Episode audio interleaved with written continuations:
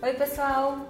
Hoje a gente vai falar sobre síndrome do pânico. Quem aí viu recentemente o padre Fábio de Mello numa entrevista para o Fantástico falando que sofre com esse problema? Eu estava conversando aqui com minha mãe, que é psicóloga, e ela estava me contando que muita gente passa por isso e a gente nem imagina, né? É verdade, 9% da população né, sofre de algum transtorno de ansiedade. É muita E Isso gente. dá 18 milhões de pessoas. Gente, 18 milhões de pessoas passam por esse problema e às vezes não tratam, né? É verdade. O que, que vem ser exatamente a síndrome do pânico? É um transtorno de ansiedade que chega de repente, quando menos se espera, de uma forma abrupta, é, levando a pessoa a ter um medo intenso. É um, um medo, um pânico, como se houvesse uma causa real à sua frente. Então o organismo ele está pronto para tomar uma atitude, para sair correndo, para tomar uma providência. Então, assim, é como se a pessoa tivesse um medo repentino e grande. Grande, intenso. E quais são os sintomas? O que, ela vê no corpo dela? Aumenta a frequência cardíaca, a frequência respiratória. A pessoa acredita que está diante da morte, que ela não vai sobreviver, que ela tem um problema de coração, uma sudorese, mãos geladas. E, e essa- esse ataque de pânico, ele dura quanto tempo, geralmente? Olha, ele dura algum- alguns minutos, né? A pessoa às vezes é levada a um pronto-socorro, é atendida por um médico, faz um eletrocardiograma, acreditando o médico que realmente é um problema cardíaco. E às vezes não é nada, é tudo emocional. Isso. Quais são outras situações que a gente vê? Por exemplo, você disse que às vezes o ataque de, de pânico pode vir a pessoa sentindo que está morrendo, que está tendo uma doença. Mas, além disso, o que mais pode acontecer? Então, veja, às vezes a pessoa pode estar dentro do elevador. O o elevador ficou parado é, entre um andar e outro e ela ficou com medo daquilo e teve uma, uma- sabe, esse sintoma. De repente, aquilo começa a ser repetitivo na vida dela. Ela começa, às vezes, entrou num túnel, já está com, com esse problema de novo. Ou então, preso no congestionamento de tráfego, de trânsito, ela volta a, ter os sintomas. Aí ela fica refém, refém disso, é, fica com acovardada, insegura, com medo de sair de casa, de viajar, de ter uma, uma vida social. Às vezes de enfrentar um monte de gente, né? Enfrentar o trabalho, um desafio, né? Exatamente, aquilo começa a comprometer a vida dela. E por que que as pessoas passam a, a ter essa síndrome, a ter esse pânico? O que que acontece para chegar nesse ponto? Então, veja, o sofrimento humano, os traumas que a pessoa vai tendo ao longo da vida, se não forem trabalhados, vão gerar algum distúrbio, um transtorno obsessivo compulsivo, uma depressão e, ou até a síndrome do pânico. E ela está muito associada com a depressão. Então, assim, é verdade que é, tudo isso ocasiona um desequilíbrio hormonal na pessoa. Então, veja, quando a pessoa é, começa a tomar os medicamentos, eu sei que isso ajuda, claro que ajuda, mas a causa vai continuar existindo, né? Todos os traumas, tudo aquilo que ela vivenciou um dia vão continuar existindo.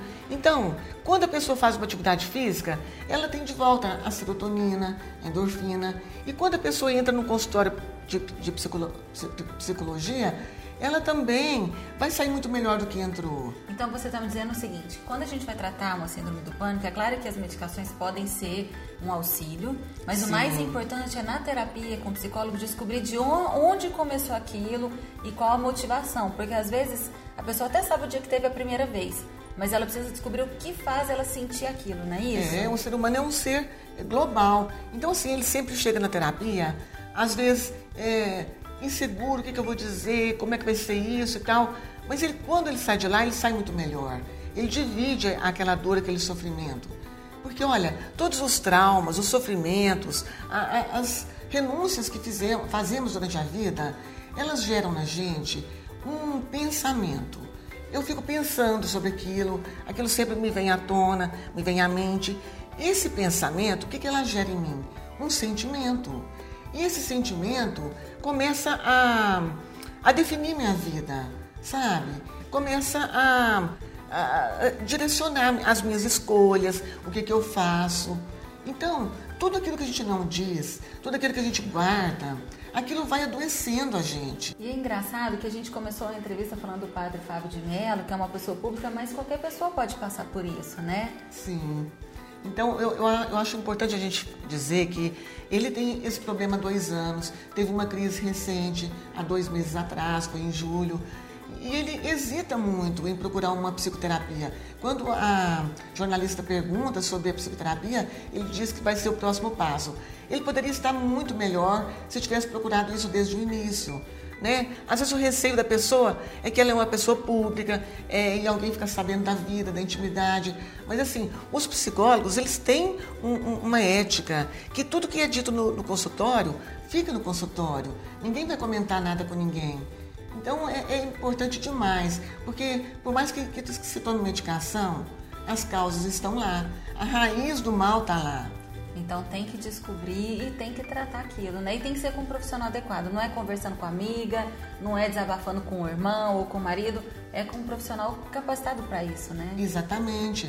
Assim, a ciência ainda não descobriu nenhum medicamento tão tranquilizador quanto uma boa conversa com a sua é, psicóloga. Legal. Nada como boas palavras. Isso mesmo. Gente, ó, tá aí, síndrome do pânico é um assunto sério, atinge tantas pessoas no mundo inteiro. Às vezes é misturado com depressão, às vezes a gente não consegue, né, como ela disse, tomar atitudes diárias para nossa vida, para o nosso trabalho. Então, se você passa por isso, procure um psicólogo na sua cidade, se cuide, porque esse é o melhor remédio, né? E a solução é tão simples. É verdade. Mãe, obrigada, adorei, arrasou, viu? Eu que agradeço. Gente, espero que vocês tenham gostado. Até a próxima. Tchau.